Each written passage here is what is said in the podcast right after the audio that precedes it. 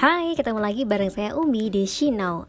Dan kali ini, setelah sekian lama nih saya nggak cuap-cuap di podcast Kali ini saya pengen banget cerita. Karena ternyata saya baru tahu Kalau tanggal 21 Februari itu adalah Hari Bahasa Ibu Internasional.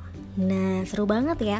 Jadi ternyata tanggal 21 Februari adalah diperingati sebagai Hari Bahasa Ibu Internasional.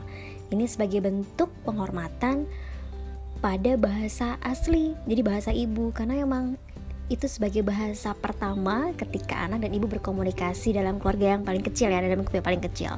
Dan akhirnya nanti dari bahasa ini akan muncul akan muncul berbagai macam pengetahuan, informasi, komunikasi dan segala macam yang mengantarkan kita pada banyak hal.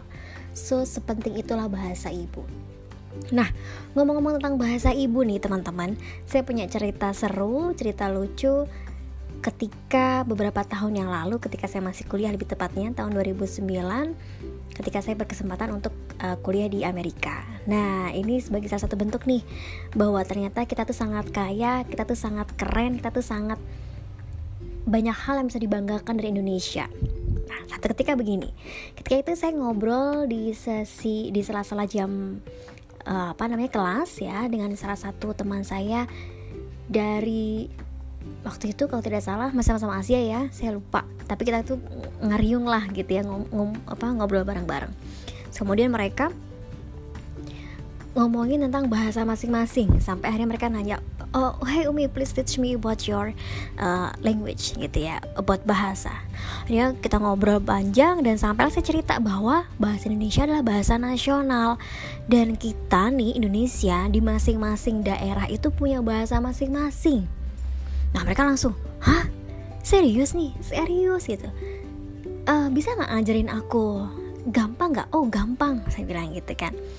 Akhirnya entah kenapa tiba-tiba waktu itu saya terlintas sebuah kata yang kalau uh, bahasa Jawa ya bahasa Jawa. Jadi kita ngambil kata kecil kecil itu kan kalau di bahasa Inggris kan small. Kemudian nanti ada lagi smaller ada smallest kemudian ada mungkin nanti setelah smallest kan ada uh, lebih kecil lagi itu tiny dan segala macam. Jadi apa namanya uh, level level dari paling ya level paling. Kemudian kalau di bahasa Indonesia kan kecil kemudian uh, sangat kecil gitu kan paling kecil. Nah akhirnya saya ngomong nih di bahasa Jawa itu lebih mudah lagi gitu oh gimana gitu dia bilang if you want to say something small you say cili oh cili Wah, oh, it's very important apa very easy ya? Iya, sangat mudah kita bilang gitu. What about smaller katanya? Gimana kalau lebih kecil?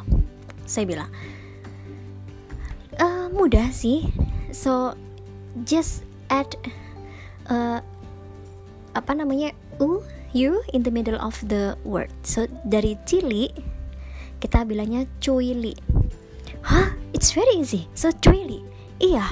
What about smallest? Gitu smallest? Kalau smallest kita bilang itu. Tambahin aja huruf u di tengah-tengahnya. Cuili hah?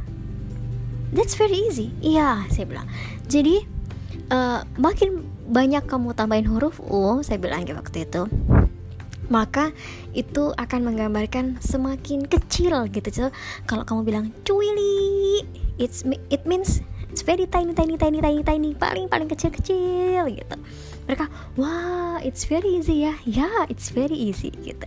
Jadi ternyata dari sini kita bisa belajar bahwa ternyata hal-hal yang uh, kita anggap sederhana dalam kehidupan sehari-hari seperti bagaimana kita berbahasa, bagaimana kita ngobrol dengan teman-teman, itu ternyata dianggap satu hal yang istimewa di mata orang lain gitu.